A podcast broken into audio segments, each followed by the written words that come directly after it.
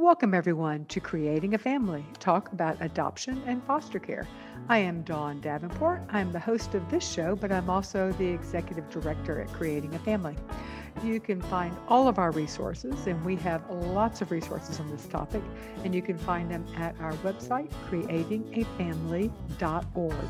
Today, we're going to be talking about the impact of opiates methadone, Suboxone, and other common drugs, prenatal exposure with the impact of these drugs on fetuses and later on children. Uh, we're going to be talking with Dr. Julian Davies. He is a pediatrician at the University of Washington's Center for Adoption Medicine and their FASD and Prenatal Exposure Clinic. Welcome, Dr. Davies, to Creating a Family. Hello, it's nice to be back. All right, let's start. We're going to be focusing today primarily on opiates, methadone, and Suboxone, but we're going to touch on other common drugs for we'll, we'll talk about the reason we're going to touch on other drugs as well. But let's start by talking about what are opiates, both what are their street names and and what are the legal and illegal opiates that we might know. You bet. Um, and there's actually, um, you know, t- two different terms that get used sometimes interchangeably with this topic, though, although they're a little bit different. So the opiates generally refer to the natural opioids, ones that are derived from natural products like heroin or morphine or codeine. Those are opiates. And then opioids is the broader category, and that's you'll see that in use more now because it pulls in the semi-synthetic and synthetic opioids that uh, like fentanyl and um, buprenorphine and things like that. So the the kind of umbrella term is opioids, and then opiates are some of the substances under that. Yeah, I'm so glad you made that distinction because it is not always clear uh, the difference. Okay, so what are some of those, and how would we? What are some of the names that we would have heard them? Sure. I mean, certainly you've heard of kind of street drugs such as heroin, and uh, certainly prescription pain relievers can be used or you know misused. You know, and oxycodone, hydrocodone, codeine, uh, morphine. You've heard about some of the more powerful synthetic opioids like fentanyl, um, and then there's also the kind of prescription uh, drugs used for uh, opioid maintenance therapies, and that'd be like methadone and buprenorphine, sometimes known as Suboxone or Subutex. Yeah, they're used for, for more for treatments. Okay, and we'll talk about that in right. a minute. Okay, yeah. so and and all of these are the more common opioids that would be used during pregnancy then. Or do you see right. some being used more than others? No, I mean we we see them mix. Um, there's definitely been a, a, rise in the sort of misuse of prescription pain relievers, and that's contributed a lot to the dramatic increases in the rates of opioid exposures during pregnancy and neonatal abstinence syndrome.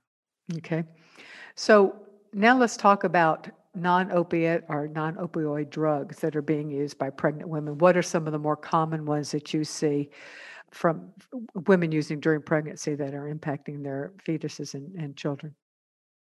Yeah, you bet. So the general category of substance use during pregnancy includes things that could be legal, right? So tobacco or nicotine products, alcohol in some states, including mine, cannabis products, THC, and so on. So legal for for mm-hmm. some. Mm-hmm. Um, then there's the prescription drugs use and also misuse, right? And we've talked about the opioids and painkillers, but also sed- sedatives, stimulants, psychiatric medications. Those can be things that uh, fetuses are exposed to. And then you've got your generally illegal drugs, um, illegal use of stimulants such as cocaine, amphetamines, methamphetamines, ecstasy or MDMA, hallucinogens, and in some states, the cannabis products. Okay. And there's other more obscure ones, but those are the ones that we, you know, we see yeah, common. The, more common ones, right? Okay. Yeah. So, what are the common treatment medications or drugs that are given to those struggling with addiction, addiction to uh, opioids, who are and right. they're trying to get off the opioids? Sure. So the one that uh, folks are probably quite familiar with is methadone, right? That was one of the original prescription medications used to treat um, opioid use disorder.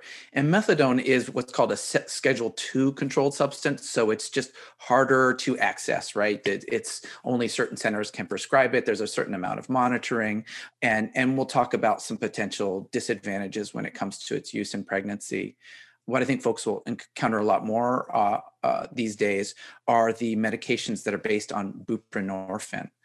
And buprenorphine by itself is called Subutex, the brand name, but also folks will um, see a lot of Suboxone, uh, which is a combination of buprenorphine and naloxone. And, and those are what are called Schedule 2 medicines. So they basically can be prescribed by more doctors who have been trained and certified and gotten sort of a waiver to prescribe those to, to treat opioid uh, use disorder. So, uh, okay, so so we would use what would be the correct uh, would methadone and Suboxone be correct uh, to use when describing these? Yeah, absolutely. I mean, those those are definitely the more common medications given to pregnant women that have opioid use disorders. And kind of the difference is that methadone results in heroin-like effects, but it has a really long half-life, right? So it typically prevents withdrawal symptoms if you're receiving a daily dose. So that's that's the advantage of methadone over you know use of shorter-acting uh, opioids. And what's been great about the buprenorphine products is that it can prevent withdrawal symptoms but doesn't produce as much of a high or sort of euphoric effects and and and so the first one that was released was buprenorphine by itself which is the subutex kind of a dissolving medicine but you know some folks figured out ways to abuse subutex um, variously and so they developed suboxone which combines the buprenorphine with naloxone to sort of deter abuse and what's cool about naloxone is it sort of blocks the effects of the, opi- uh, the opioids, um, which prevents its misuse um, to get high, basically. And so that's why you'll you'll see a lot of Suboxone being used uh, over Subutex. Well, I think you may have answered it, but how is how does how do either of these medications help with uh, addiction? It sounds like that in some well, let me just ask that. How are they helping? Why are they prescribed as a treatment for addiction? Right. What we want is sort of a steadier maintenance therapy rather than sort of a cycle of looking for an illicit drug and and having the euphoric effects are high and then having the withdrawal symptoms. Um, that's not ideal if for for the mother, but it's also uh, really not ideal for the developing fetus. And so, particularly when it comes to pregnancy, there have been studies that show better pregnancy outcomes if you use one of these um, treatment approaches. And the goal is to prevent withdrawal symptoms, uh, prevent cravings, um, ideally, kind of lower the motivation to to look for you know illicit you know versions of these. And um, they they do it by having a longer half life in the case of the methadone or with the buprenorphine. It's only sort of a partial it only kind of partially matches the opioid receptor. So it kind of you know prevents some of the withdrawal symptoms but it also doesn't give you as much of a high. So methadone will also give you something of the high that you would be getting off of one of the opioids. Yes but milder okay. yeah. Okay but milder.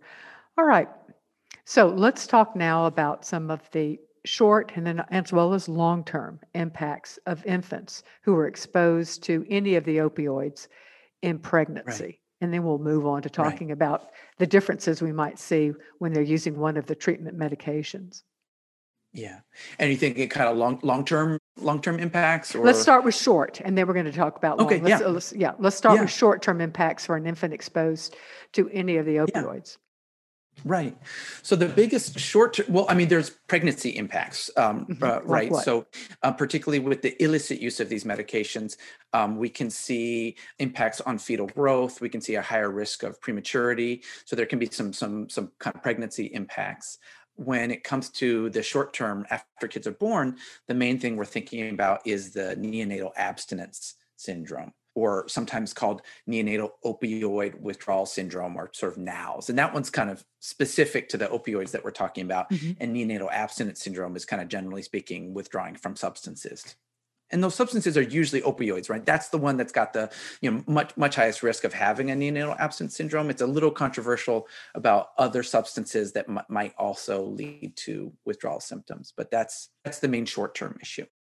So the short term issue is is the baby could be born premature, or, or obviously probably an increase in risk, miscarriage rates, but um, prematurity and small birth weight. All right. Okay. And right. then after birth, neonatal abstinence syndrome, which is primarily right. uh, meaning that the baby will be born dependent and will have to, will generally go through some form of withdrawal. And we'll, we'll swing back and talk about that in a minute. Now, let's talk about some of the long term impacts because there's been a lot of interesting sure. research on that, on exposure prenatally to opioids. Right.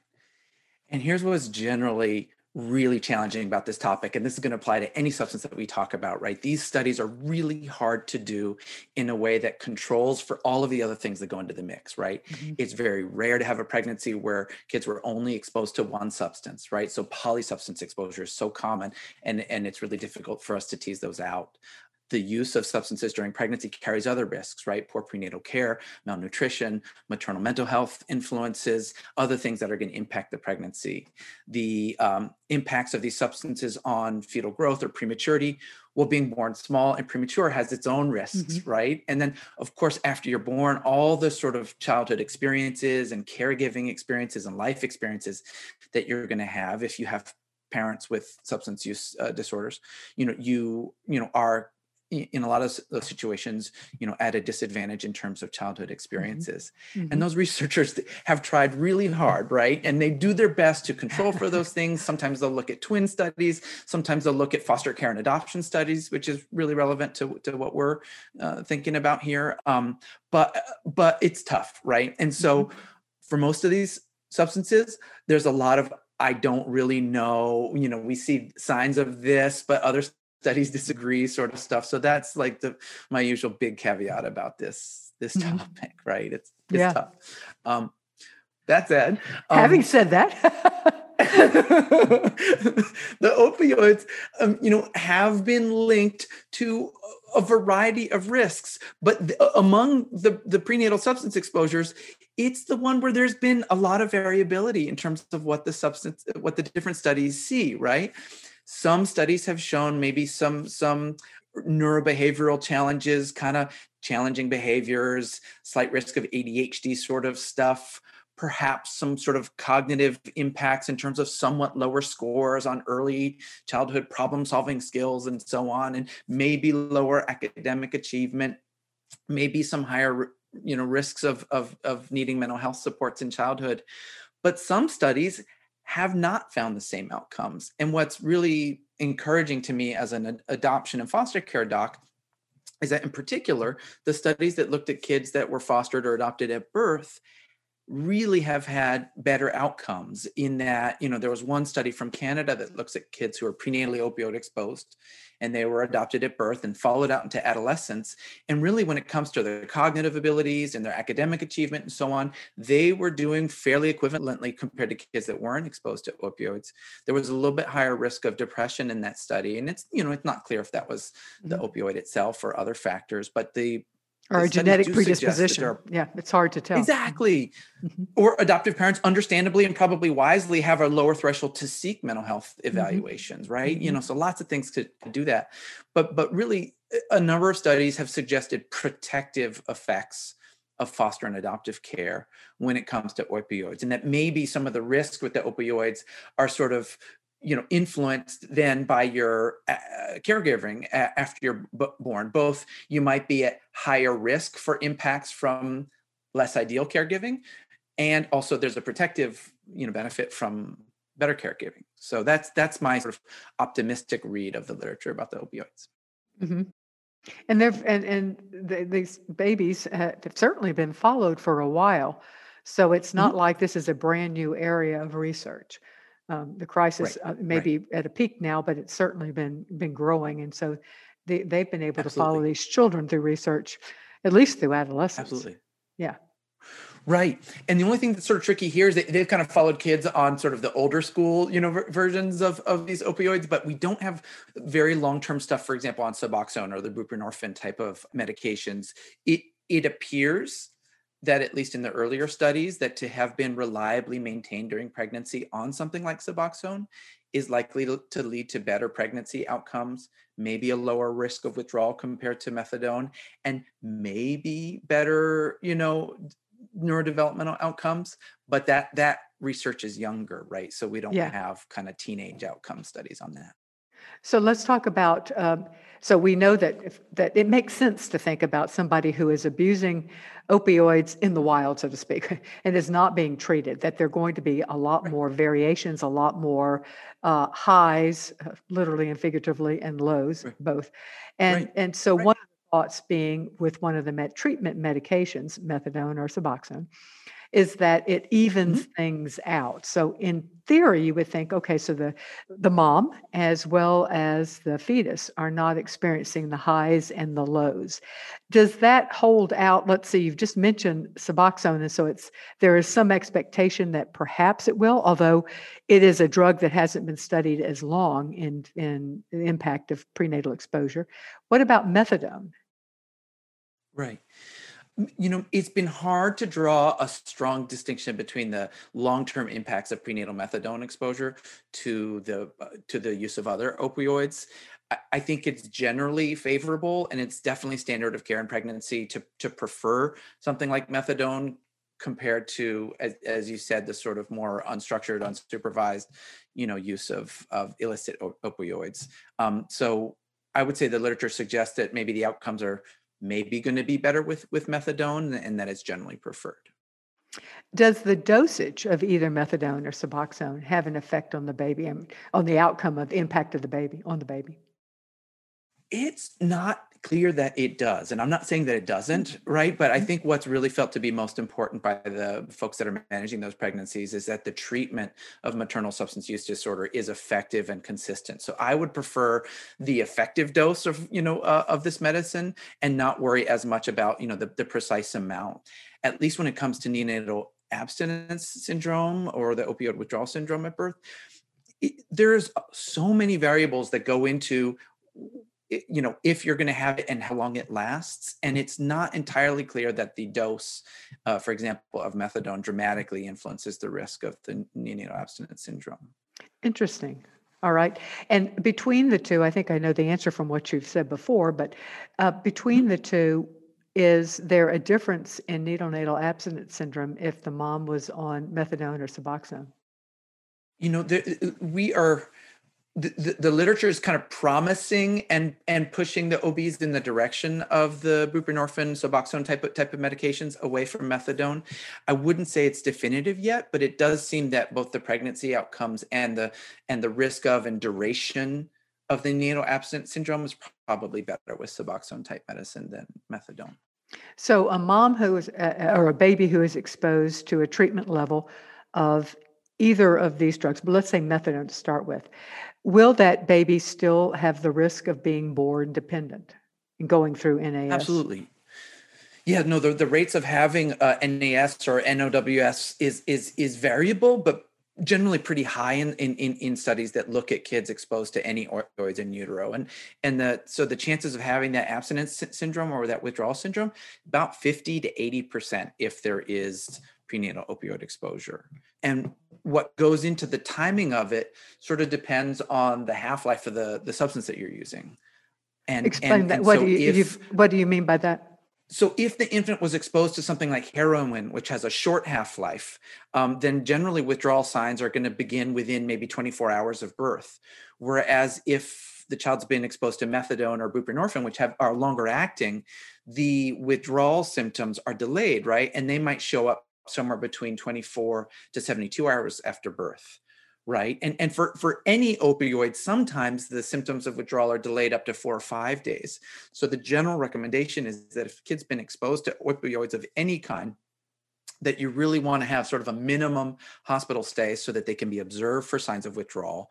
And different nurseries will have different policies but that minimum stay i would say would be you know somewhere between three to five or seven days. You, you know it depends on the substance but if Mhm. you know that the child was exposed to one of the longer acting ones like methadone or suboxone really keeping them ideally at least four to five days would be would be wise. And because methadone has a longer half-life, does that mean that the baby will go through withdrawal or NAS or N or NOWS, NOWS for a longer period of time? yes generally speaking and again there's a lot of unpredictable variables but yes Okay. I think there's a myth out there that if if the mom has been on a treatment drug, that the that the baby will not be born dependent, and that simply is not the case. Right, right. Mhm. Yeah, they they at least are at, at risk of withdrawal symptoms, and and and ones that take a you know maybe a couple days to show up. Okay. The great folks over at the Jockey Being Family Foundation have again provided you with five free online courses on topics that will help you be the best parent possible to your precious child. We have just uploaded five new courses, and one that I particularly love is Practical Tips for Disciplining While Maintaining Attachment. You can find that course as well as all the others at bit.ly slash JBF adoption support. I'm going to give that to you again bit.ly slash all cap JBF, that stands for Jockey Being Family. So JBF cap adoption cap support. So JBF capital adoption capital support. Hop on over there and get those free courses. They're terrific. We're going to circle back to talking about uh, how, how we Sure. treat NAS or NA, NOWS. But before we do that, let's talk a little about now, like something, I'm just going to pick a couple of the more common uh, drugs that we will, that adoptive and foster parents will, will know that their baby has been exposed to. Let's talk about methamphetamines in pregnancy. What are some of the short term? Will a baby be born dependent if the mom has been on meth in pregnancy? There doesn't seem to be a classic neonatal withdrawal syndrome or neonatal abstinence syndrome, which is not to say that kids can't be born with sort of similar symptoms. But what's controversial in, in, in this field is what is withdrawing from a substance versus what's the toxic impact of a substance or what's maybe seeing the impact that that substance had on the developing brain. So I'm not sure it would be considered withdrawal symptoms but but you know kids can be you know more challenging you know in the infancy period when they've been prenatally exposed to stimulants like speed or methamphetamines And, and the, is that also for the same type of period of time that we talk about the impact of NAS and, and NOWS? Or is that, do you mean longer? I mean, longer. And and what's challenging about meth, and this gets to kind of what you talked about, the opioids had been here, right? And and meth is a you know not brand new, but relatively newer in terms of how common its use is, especially in certain states. So our research around the sort of long-term impacts of prenatal methamphetamine exposure is not there yet right and and and so we've got some studies that have followed kids up to early school age and what those have shown is maybe some more challenging um, kind of acting out behaviors, maybe some higher levels of parenting stress as a result, sometimes more difficult to sort of manage as infants and toddlers. But we really don't have what I'm dying to have, which is data on the developmental impacts on you know memory language intelligence academic achievement and so on. We don't know it yet. And what's there isn't horrible. You know it's it's it's not seeming you know as scary perhaps as some other prenatal substances like heavy prenatal alcohol exposure but we just we don't have it yet. And Mhm. if i had to guess as a clinician it might end up in sort of the same category as other stimulants like cocaine for example where there are impacts but probably more in the mild to moderate and less likely to be in the severe neurodevelopmental disability range but we just don't know yet because the research isn't there yet. Mhm. Yeah, and, and and there's no way to. We just have to wait and and continue to follow those kids. That's all we can do. and fund it. You know, it's funny. I've, I've fund it, reached out yes. to this group. There's this big group called the Ideal Study, and it was multi-center. It looked at you know, and it was tracking kids, and they were publishing lots of stuff. And then it's been, at least as far as I can tell, crickets for the past couple of years. And it was just when the kids were getting school age where you could do that testing. So Yeah. I want to know did did that study run out of money to do this sort of expensive IQ and other testing, or have they done it and they're just like packaging it up to just release it to the world? Like I, I I'm dying to I- know. But I wish uh, I could have- tell you. I I know of that study because I have also followed Right. it in the past. Um, Right. Darn, I don't know. And we surely it didn't run out of that would be so oh that'd be so frustrating. Yeah. It'd be totally irresponsible. Yeah, no, and I, I did email one of the authors, but you know he's a busy guy. I haven't heard back, but uh, I hope to see more from them soon. Yeah, I hope so. Let me know if you hear because I would love to. We'd Yeah, love to will, will. report on it when they when it comes out. Absolutely. All right, now let's talk about marijuana or cannabis. Uh, that's an interesting thing because, as you point out, uh, you're in Washington State. It's legal there. It's illegal in many states, and I suspect within the coming uh, next short term, it will be illegal in even more states. And as a result, Right. we are certainly Right. seeing it's almost become. It's like it's the okay drug for Right. pregnant women to use. I mean, we're, we we preach so much about alcohol, and this one seems like it's not getting the same. This one meaning marijuana, it's not getting the same attention in the Right. at least in the common press from the from dangers. Right. And so let's talk about uh, is marijuana Yeah. dangerous Yeah. uh, in pregnancy?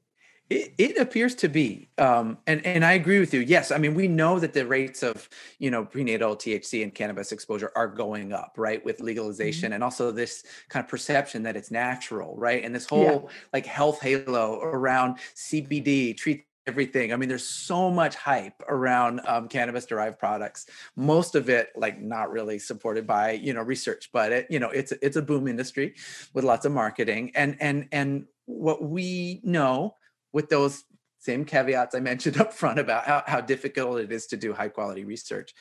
We do know that with um, cannabis products that it, it, it has maybe a modest impact on fetal growth. There might be some subtle infant neurobehavioral effects. And what I mean by neurobehavioral effects is just kind of, you know, what are perceived as fussy or challenging babies, right? They may not smoothly move between sleep and alert and a little Mhm. hungry, and you feed them and they go back. You know, more kind of jagged, you know, moves between, you know, sleep and awake and fussy and harder to console Mhm. sorts of stuff. Mhm. So we see some subtle impacts like that. As you follow kids out to school age with prenatal cannabis exposures, there is some subtle uh, increased risk of ADHD or delinquency type of behaviors. The sort of bigger category of issues that might be the impact of cannabis is what are called the higher level executive skills deficits. Right. And those executive skills are your sort of planning, organization, checking your work, making the right choice. You know, they're the things that, you know, develop in our, particularly in our teens and 20s and help us. Learning from cause and effect, things like that. Yeah. Mhm. Yeah, yeah, yeah, yeah. So executive skills impacts might be a sort of bigger area of c- cannabis impact.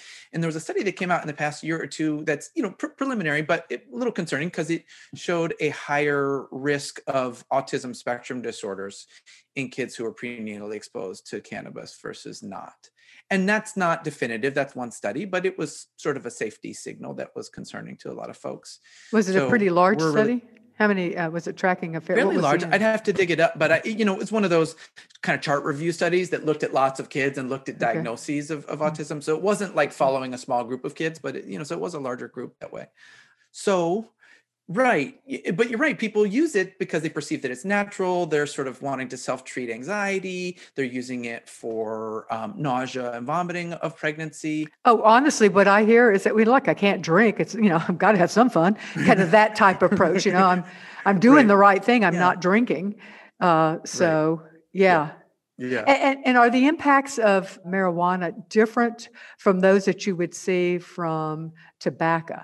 I mean, both being inhaled substances. Is is there a difference? Because I mean, we certainly know that babies whose moms smoke tend to be smaller in birth weight. Are we seeing a bit? But the impact from cannabis is different. Yeah, and, and good point about how you use this stuff because how you use these products has really multiplied, right? And and on the cannabis side, there's edibles, there's vaping, there's dabbing, there's you know Yeah. all of these things, and and also for the tobacco products too. There's been an explosion in vaping, and we don't have great data yet about you know all the stuff that's in vape juice and how that might affect a pregnancy. But you are right that in general, to, tobacco and cannabis products seem seem to be different. You're right that tobacco has a bigger impact on birth weight. Tobacco can can also increase the rates of spontaneous abortions or uh, late fetal deaths or prematurity. There's definitely an increased risk of SIDS, crib death uh, with prenatal tobacco exposures, um, maybe with ear infections and asthma. But not that. But you don't see this in marijuana exposure. Uh, less so, lesser impact on growth, uh, at least. And SIDS. SIDS, I d- don't have great data about. I'd be more worried about it with with tobacco, though. Gotcha. And okay, so that you had alluded to this, but I, I didn't think, I'm not sure I got Yeah. the answer. It, it, there are so many different ways uh, to imbibe in cannabis products. Do you see a difference Right. between edibles versus smoking or vaping? I mean, I, not enough to confidently. I, I wouldn't recommend either. I mean, you Yeah. can you can think that with edible, you you might avoid some of the harms associated with you know burning leaf, right? And and all the other compounds that get released when you you know smoke it. But uh, yeah, but I I. So, so perhaps an edible would be safer, but still, those Yeah. impacts from even THC could be could be notable. Yeah. Right. So it's the THC that gets in your blood, regardless of whether it gets in through your stomach or uh, through your lungs. Right. Okay. So, does the timing of exposure in pregnancy affect the prognosis for the child, the long term? Well, in short term, the, the child's uh, birth weight, uh, propensity towards uh, uh, withdrawal, NAS, NAW, NOWS. Is there a safer time for a fetus to be exposed to drugs in pregnancy? That's really hard to say. Um, generally speaking, when we think about you know how the fetus develops, those first three months are about you know organ systems forming and cells getting to where they need to be and sort of laying the template. And then Seems the like a second big and third deal. trimesters. Yeah, big deal. Yeah, Yeah, first yeah. trimester is a big deal, right? So if you're if you're talking about something that has the- that's a teratogen like alcohol, right, that has the ability to damage those structures as they're being formed, then yes, the first trimester is the riskiest period for something like alcohol Mhm. um, the second and third trimester being more about growth um, and you know further development and migration and stuff but there's a lot of you know uh, growing that happens there you know the other kind of question is for some of these substances well when do the receptors even develop in the fetal brain to be impacted by these things so i Mhm. I think it depends on whether you're talking about a substance that's a teratogen, causes birth defects, versus something that can have maybe more subtle impacts on the developing nervous system. So for alcohol, I'd said first trimester is riskiest, second and third trimester not good either, uh, right? But um, but Mhm. with the other substances, I would say that particularly when we're talking about the opioids, you know, that as the closer you get to delivery, right, the higher the chances are you're going to have of withdrawal symptoms, right? If there'd been some uh, opioid use in second trimester, but none during third, and of course the question is, how reliably do you know that, right? But if if there really was no opioids recently before delivery, then your risk of the withdrawal symptoms goes down a lot. Yeah, but in some way, isn't the wouldn't the fetus also then? Maybe this is a a dumb question, but it seems like the fetus would still be withdrawing. You just wouldn't see it because it would be in utero. I mean, it would. Does that make sense? I mean, there's still the the fetus is Yeah. coming off of having been, you know, withdrawal is having Right. is the with, with Right. is the removal of a substance that your body has become dependent upon. So wouldn't the Right. baby still be mm. experiencing it, but just you don't happen to notice it? Maybe, and and and the reason I'm complicating it is this: there's, there's this kind of odd fact when it comes to neonatal abstinence syndrome, which is that preemies are at lower risk of uh, neonatal abstinence syndrome compared to term infants. So the the the more preemie they are, the lower the at least the symptom severities are. What we don't know is is is that because our symptom scales were developed for term infants and it's happening for the preemies, it just looks different, or we're not seeing it, right? So that's possible yeah, yeah. But also it may be that the receptors in the brain you know aren't as or as sensitive maybe you know they have less fat so there's less fat deposition of the substance. Maybe they haven't been exposed as long of course you know if you come out early versus term. So we're not sure why preemies have lower rates of Huh. nas but they do. So so that kind of complicates the knowing how impactful with, with you know withdrawal in the you know second or early third trimester would be for the fetus That's fascinating. Okay, so many parents believe that if, in fact, it seems to be almost universal belief eh, when people we talk with that that if the if the child is not born dependent or does not have drugs in their system, is not going through NAS or NOWS, that the Mhm. long-term prognosis is better, that they will have fewer impacts from the drug exposure. Is this true? I, I'm honestly, I'm not sure that it is. I mean, there are you can you can think of you know the symptoms of of of the, know abstinence syndrome as being distre- distressing and thus kind of potentially impactful for the newborn, right? And and and you know what I'd say to that is that because of the explosion in the rates of this, you know, nursery staff generally these days are fairly sensitive to what to look for. Most nurseries have protocols in place where they're monitoring for those symptoms. So I think if we're treating NAS or NOWS appropriately, and you know, we'll talk about that, that I, I, think hopefully we could mitigate some of those impacts on, on the baby. So I, I think I would say that I'm not necessarily re- reassured by the absence of neonatal abstinence syndrome if we know that there was significant pregnancy substance exposure just earlier. See, uh, it seems to me all it means is that the baby was not exposed within the month or so prior to birth. And that doesn't say anything about the degree of exposure before then. Right. Yeah, so it it seems like it's all it's telling you is that Right. for whatever reason, in the last month or so, the mom was not using Yeah. Or was had reduced her Yeah. use. You bet. And it could simply be Yeah. she was in jail or she uh, was in a treatment program or something. And it doesn't tell you anything Right, before right. that. Yeah. So how serious? It's it's hard to witness a child going through withdrawal NAS nows, Right. uh, but how serious is it for the child? I mean, it, it if it's especially if it's if it's not recognized as such, you know, can be serious. I mean, the the symptoms, which we'll talk about in a in a minute, can be can be quite significant for the baby, and and there can be some other neurological things that go along with it. Some studies have suggested you can see seizures maybe in about two to ten percent of kids who are having neonatal abstinence syndrome if you put EEGs, you know, looking at brain electrical activity on, on babies, about 30% have EE, EEG changes, Yeah. right? The other thing that's serious about it is how long it can last, right? And it can last kind of days to weeks, depending on, again, the half life of the, the opioid that was being used and also how it's um, being managed and how, how well it's being managed by the nursery staff. Well, you know, and this seems it's easy to say, well, this is not a big impact, but it is hard to parent a child going through this. It's and and that puts additional stress on parents.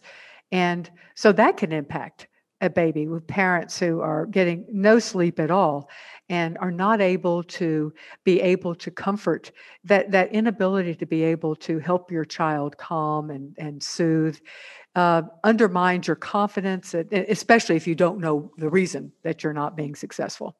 So all of that has an impact. Yes. And that's why a lot of the sort of nursery approaches here do involve kind of caregiver education and kind of, Mhm. you know, teach t- teaching how to recognize, you know, the symptoms and how to respond in a sensitive and kind of ideally matched to that baby and their kind of sensory needs. Mhm. Um, so yeah, so so so teaching is a big big part of that. So how do we treat children, uh, not children, Right. but infants who Right. are experiencing NAS or NOWs? Right. You know, the f- first big push is recognition, right? So when it comes to the symptoms of neonatal abstinence syndrome, there's a couple of categories um, that are being looked at, right? And and so we can see kids with sleep and wake difficulties, you know, difficulty sleeping for longer than an hour, sort of bouncing in and out of sleep. They can have motor or muscle tone differences, right? So they can be stiffer, they can have very kind of prominent startle and other kind of infant primitive reflexes. They can have tremors, and sometimes the tremors can be bad enough that the skin kind of gets raw and they have to use, you know, di- diaper and other barrier ointments to protect the skin from the tremors there can be irritability and a high pitched cry and just difficulty consoling the infant within a certain amount of time. Feeding difficulties like coordinating sucking and swallowing and being having some oral sensitivities are common.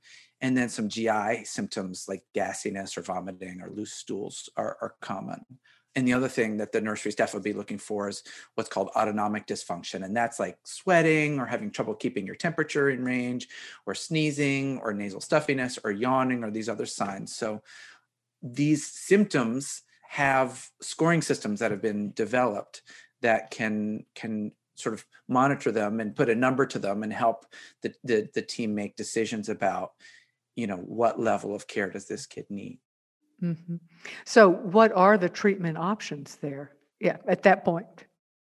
Right. So being aware, monitoring, tracking the symptoms, and then, you know, depending on the level of the symptoms, generally the preference is for non-medication or non-pharmacological care, right? And and those are individualized for the baby and what their sensitivities seem to be, but the general things that seem to help are sort of reducing stimulation overall, right? So we try to, you know, being in the hospital is terrible, terrible when it comes yeah. to interruptions and beeps and bloops and getting checked and having your oh. temperature checked and changing your diaper, right? If you've been in the hospital, you know it's the least restful place, you know, there is, mm-hmm. right? So we try to cluster infant care right? And assessments around feeding times where they're already sort of awake, and then really let them have some uninterrupted uh, time, right? We try to keep kids off monitors that beep and alarm, unless you know there are if there are morphine therapy, you know you have to kind of monitor their oxygen and heart you know heart rate levels, but otherwise try and get them off monitors if it's safe to do so, right? Turn down the lights, reduce stimulation, have them be in a quieter room you know, uh, because of the stiffness and the motor movements and the tremors, um, some swaddling uh, techniques and some rocking techniques um, to help kids kind of the sensory issues there. And then, of course, the big push is to involve caregivers in in a healthy sort of way right and that you know whether it's the birth parents or the adoptive parents really we want rooming in right it, it, don't put the kid in the special care nursery or the newborn ICU unless they need that level of monitoring, right? Have them in in a quieter, calmer room with the parents, teaching those parents about those ways to not overstimulate the kid, to swaddle and rock them, uh, the use of skin to skin care, the use of breastfeeding if it's available and safe to do so, um, those sorts of kind of more parent dyad related um, measures are, are, are are useful. So that's kind of the spectrum of non-medication treatments. And so, how many? Uh, what percentage of children have to go on medication? You know, that depends on the the center, and I'd I'd, I'd, I'd have to look it up.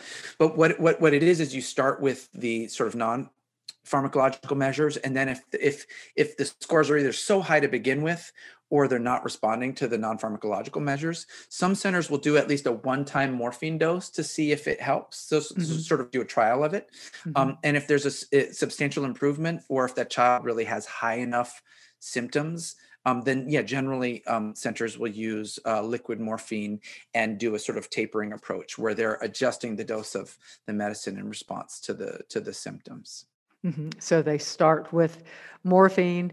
And how is the morphine administered? Or orally, uh, okay. typically as a liquid. Yeah. So they would be giving it and they would be gradually reducing it depending Right. on so that the baby suffers less during this period of time. Exactly.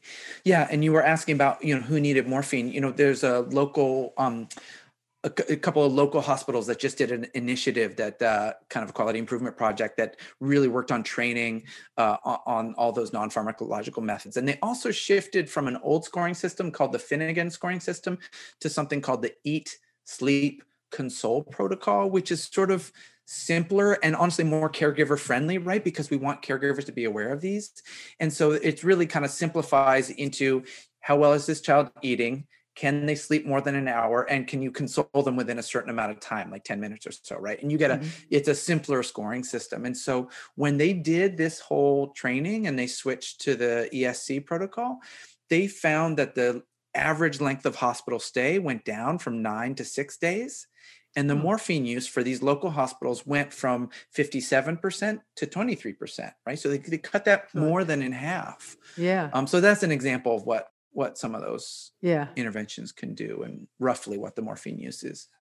Well, a, a, practical question we often will get is families that are adopting out of state and they're concerned about how soon they're going to be able to travel home with their baby if she has been born dependent and is going through withdrawal. So, what what what can we advise those parents of knowing first of all that that they can't know going in because they don't know how their baby is going to be. So they won't know going in, but what are some of the information you could give them that would help give them an idea? Right.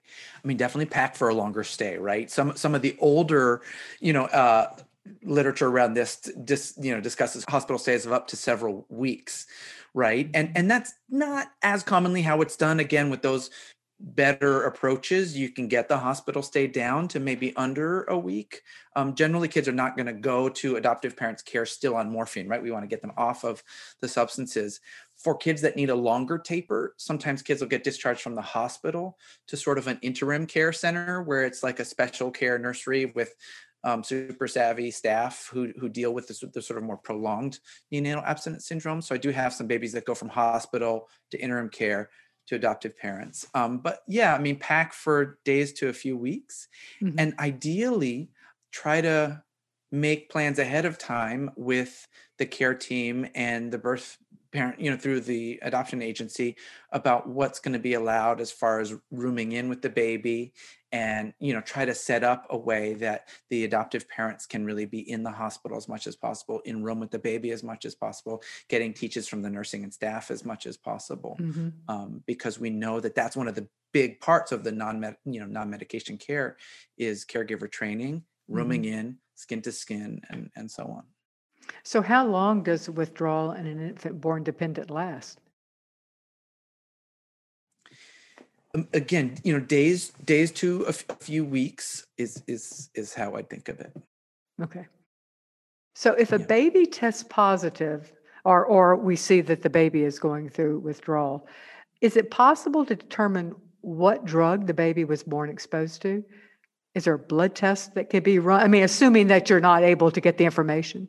Yeah, it depends. So drug testing is tough, right? Because every lab has their own panel of tests, right? So your standard opioid screening tests are typically going to be detecting morphine, which is a metabolite of heroin, codeine, and all the other sort of natural opioids. But the synthetics, right? Fentanyl, methadone, uh, et cetera, you need specific tests for. So I mean, the, the drug testing companies are kind of savvy to the fact that now there's this broader range of opioids. So what you learn about what opioid it is depends on, you know, how many subtests that the, the, the testing company tends to do.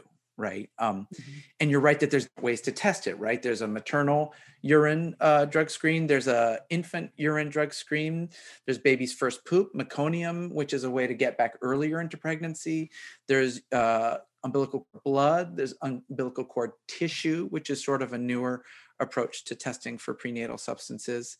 And they all have their strengths and weaknesses. And it's a little bit wild west in that some of these aren't, you know, necessarily super FDA approved yet. They're sort of newer, you know, testing mm-hmm. protocols. One of our wonderful partners is Spence Chapin. They are a licensed and accredited nonprofit organization in the New York City metro area that has been offering adoption services for more than 100 years. Their international adoption programs focus on finding permanent, loving families for children in need of adoption in South Africa, Colombia, and Bulgaria.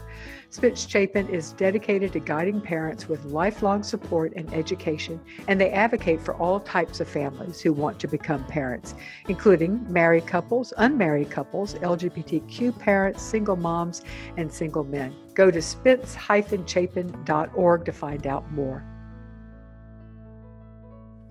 So, how do you foster attachment while a baby is suffering through withdrawal? That's where those non-pharmacological measures come in. So rooming in, skin to skin, being aware of those sensory over and under sensitivities and so really being responsive as as you know responsive in care um, erring on the side of lower stimulation and it's natural as a parent when your baby's fussing or having a hard time to sort of do more sort of be louder get more eye contact going on to sort of and sometimes that level of involvement is overstimulating and so mm-hmm. your contact with that child at least during these sort of withdrawing stages you might want to do touch only or the soft sound of your voice only or gentle eye contact if that's not overwhelming to the kid and and that's where the very experienced and excellent nurses that help manage you know withdrawal symptoms can be really good at kind of helping parents troubleshoot and teaching them effective swaddles and rocking techniques and so on. There are some studies that suggest improved outcomes with neonatal abstinence syndrome with with uh, breastfeeding which you know isn't going to be an option for most of our adoptive parents unless they've done a, a sort of adoptive parent um, milk stimulation protocol, which isn't very many parents in my experience. There are some ways if adoptive mothers are interested of doing what's called side side stream supplementation, which is where you put formula or donor breast milk in a little syringe that kind of goes to a tube at their nipple, so you can have the mm-hmm. experience mm-hmm. of nursing, but what's going in is is is um, formula or or donor milk. It, donor milk better than formula. So, so is it the is it the is it the breast milk that is helping, or is it the the act of the skin to skin touching with the the breast and the baby?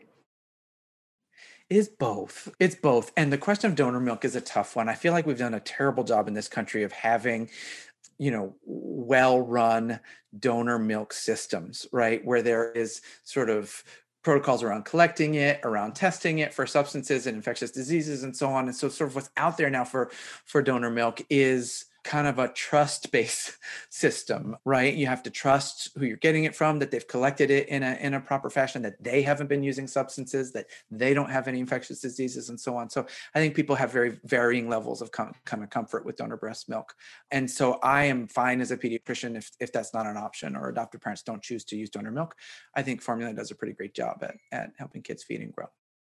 Okay, so you have alluded earlier to talking about alcohol, and we know that uh, we have many, many resources and courses on the impact of alcohol and, uh, fetal alcohol uh, spectrum disorders. So we know it's a major teratogen. But one of the things is that because we have stressed so much that drinking in pregnancy is is bad and wrong. We often don't get an honest report because there's a shame factor that you don't want to admit. So it's hard to know sometimes. But so my question is how common in your experience is it for women who use drugs during their pregnancy to also drink excessively during their pregnancy? A poly exposure type scenario. It's it's very common, and and unfortunately, I don't have perfect statistics to share with you. But but I would say that in my just experience as a, a, kind of adoption and foster care doc, that that you know, if there are substances, I will generally assume that there are more than the identified substance, and that you know things, especially like alcohol and tobacco, maybe cannabis, that are easier to get, are probably in the mix. You'll sometimes hear this sort of myth that if opioids are someone's substance of choice that that means they don't drink and and and i i, mm-hmm. I I, I haven't been able to find the evidence for that. I mean, I think that the that the risks may be lower if opioids are your kind of true substance of choice. But I mean, the studies I've seen, you know, there's still substantial, you know, co-occurring alcohol, you know, in in those situations. So I wouldn't take that as a as reliable. Yeah, I, you do hear that, that you hear that if somebody's, if, if the high they seek is coming from an opioid, that alcohol is not going to get them there. So it's not, doesn't, whether they drink, yes, but they, they, it's, it's more social, not to the extreme, but you're saying you, that's not what you see. Right. And, and, and, and that may be true. I just, you know, I don't, I don't have great evidence to support. Yeah. I've often wondered that it's, it's like one of those wives' tale that we hear, the sayings that we hear, but it's hard to know if it's yeah. wishful thinking. Right. One of the things that we hear a lot is that early intervention is key and that a baby's brain can be rewired during the first couple of years with the right therapy, not being raised in a, a, a home where substance abuse is a problem, things like that. Have you seen evidence of that? And what exactly, if so, what exactly does that therapy entail? Generally speaking, yes, kind of optimal parenting, you know, especially in early years, um, seems to lower or mitigate some of the some of the impacts of prenatal substance exposures.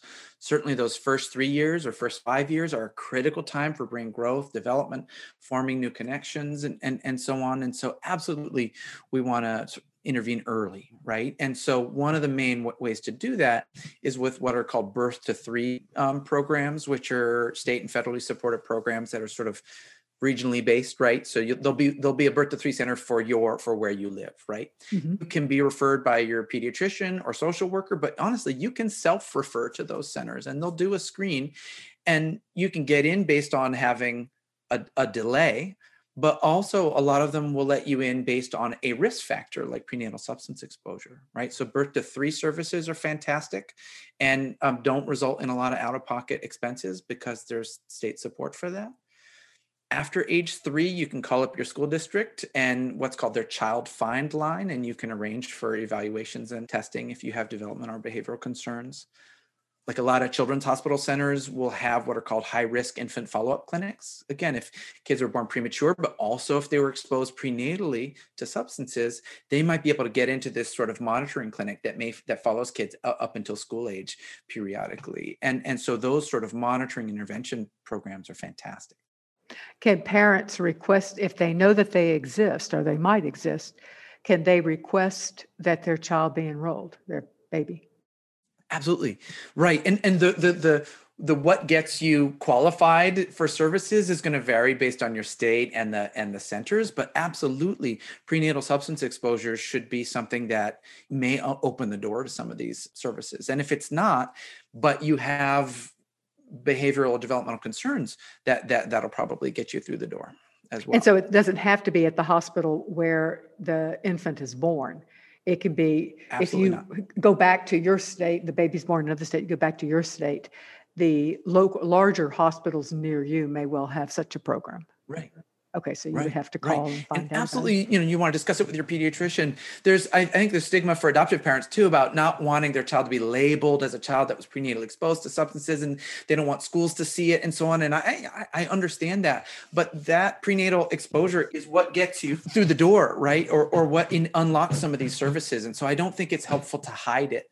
Um, I, I really think it's, it's, it's an important part of that, uh, you know, that child's kind of risk you know whole, whole package of risk and resilience factors and and it's mm-hmm. it's important to to share well and sometimes honestly adoptive and foster parents have less stigma about identifying it because it doesn't reflect on them therefore there is right. less hesitancy right. on the other hand they are aware that just about anything that goes in your child's file will follow them for, through their school years and so there's a concern there so you're correct um, you know, it, yeah. there are similarities between the impact of prenatal drug exposure and the impact of early life trauma and, and how it affects children through learning and behavior and things such as that. When a child has both of those challenges, is it possible to tell the difference on what is causing the specific problem? Is it is it because the child was prenatally exposed, or is it because the child experienced trauma and then was removed from their home, you know, at the age of 18 months? Uh, do we know that? Is it, how do we tell? And is a treatment, it doesn't really matter because the treatment is it different? Oh boy, that is such a good question. And I really don't think we are able to really disentangle those right because you know you can even imagine you know the things that go along with prenatal substance exposures can involve a certain amount of what's considered kind of trauma during pregnancy sure well i prenatal, prenatal exposure right? is trauma i yeah. you know i'm right. to me it's right. like that is a form of trauma but i did mean other forms of trauma right. you know yeah no and then violence, and then abuse, after you're born like you know absolutely those things unfortunately tend to go together there's that synergy between parents using substances and neglect or or, or, or other mm-hmm. adverse childhood experiences experiences. And yes, I mean, the rates of kids entering the foster care system because of parental substance use disorders is rising, you oh, know, certainly. significantly. So, so they're really difficult to disentangle because we're honestly still kind of struggling to arrive at you know a consensus definition of what is developmental trauma disorder or complex trauma right? We tried to get it into the dsm-5 you know the manual for psychologists and psychiatrists and didn't really succeed with the last edition right? So i, I you know and because these sort of symptoms in terms of behaviors um, and also impacts on learning and cognition because you can get those from trauma they overlap so much that yeah i don't feel as a clinician that i can tease them apart and the I, I think you since you need to individualize the approaches to you know that child's profile of strengths and weaknesses i think with my patients i'm generally trying to to, to individualize their developmental supports right to their unique profile strengths and weaknesses and yeah when it comes to therapy i definitely want trauma informed and you know attachment informed you know therapies that that um, you know if there is a history of, of trauma yeah absolutely that we're trying to do evidence-based therapies there too. That's a great okay. question. Yeah it's it's as you point out so many of our kids have both. So it's yeah. So this is a question we get very often are children who are exposed prenatally at greater risk for drug abuse as teens and adults if they were adopted and not raised in an environment that exposed them to drug use?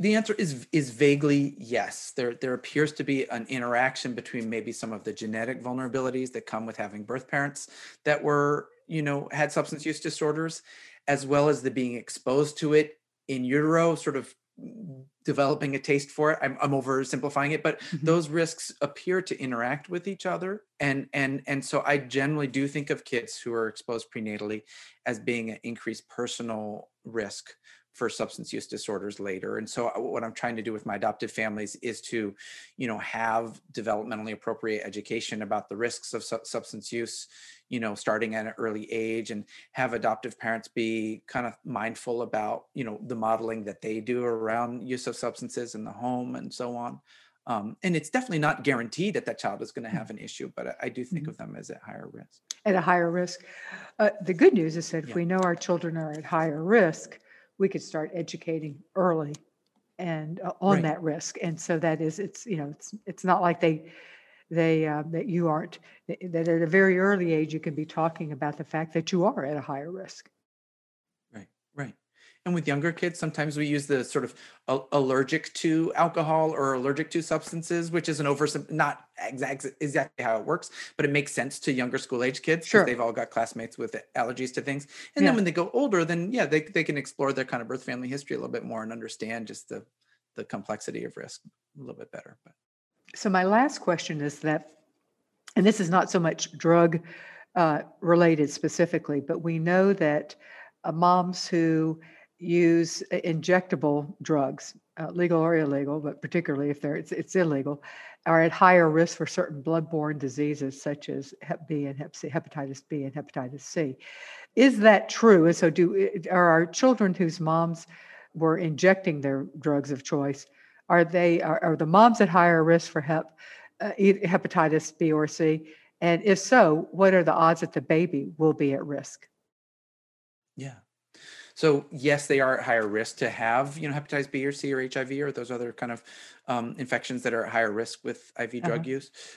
But the good news is is that the risk to the baby is actually still quite low right the obs are generally going to be testing for those things in the birth mothers and so if for example, with hepatitis B, if we know that the birth mother has it or we don't know that she doesn't has it, like you know, showed up and hadn't had testing, then generally we're going to give that baby their first hepatitis B vaccine very promptly, as well as something called Im- immune globulin, which also lowers the risk of getting it. And in some studies, you can knock the risk down of getting hepatitis B to as low as 1% if you get right on both of those uh, treatments in the in the newborn period. And this is for a mom when the mom absolutely has it. So this is one yeah, when mom has it. Yeah. yeah. It. Okay. Yeah. And then with hepatitis C, we don't have that those we don't have a vaccine, we don't have the immune globulin, but still the risks of getting hepatitis C for the baby are about 5% or so, unless the birth mother is co-infected with HIV and there the risk might be about 10% or so. So it's it's relatively so still low. low. Yeah, still yeah. low. Okay, yeah. which is which is good. Which is good. Well, Thank you so much, Dr. Julian Davies. This has been very helpful and I think will be very uh, informative to for so many parents. So thank you so much for talking with us today about opiates, opioids, methadone, Suboxone, and uh, prenatal exposure to those. Let me remind everyone that the views expressed in this show are those of the guests and do not necessarily reflect the position of creating a family, our partners, or our underwriters. Also, keep in mind that the information given in this interview is general advice. To understand how it applies to your specific situation, you need to work with your medical professional. Hey, I have a favor to ask. Please pop over to iTunes or Stitcher or whatever podcast app you are using and give us a rating. Ratings are how people find us, it is how we get increased listenership. That is really important to us and our mission. And uh, we would really appreciate it. Doesn't take very long, and the appreciation is huge. Thank you. Thanks for joining me today, and I will see you next week.